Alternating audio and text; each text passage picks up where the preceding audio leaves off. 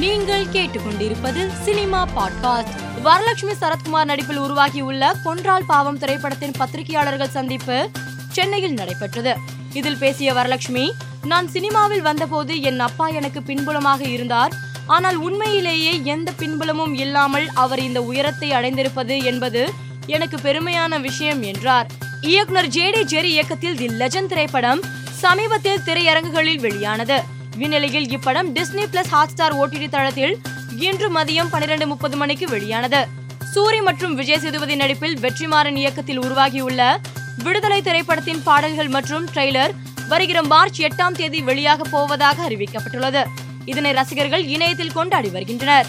சொப்பன சுந்தரி படத்தின் முன்னோட்ட வெளியீட்டு நிகழ்ச்சியில் கலந்து கொண்ட இயக்குனர் மோகன் ராஜா, விமர்சனங்கள் எப்படி இருந்தாலும் ரசிகர்களாகிய நீங்கள் திரையரங்கத்திற்கு சென்று படத்தை பார்வையிட்டு நீங்கள் தான் நல்ல படமா இல்லையா என்பதை தீர்மானிக்க வேண்டும். அதனால் அனைவரும் திரையரங்கத்திற்கு வருகை தர வேண்டும் என்று கோரிக்கை வைத்துள்ளார்.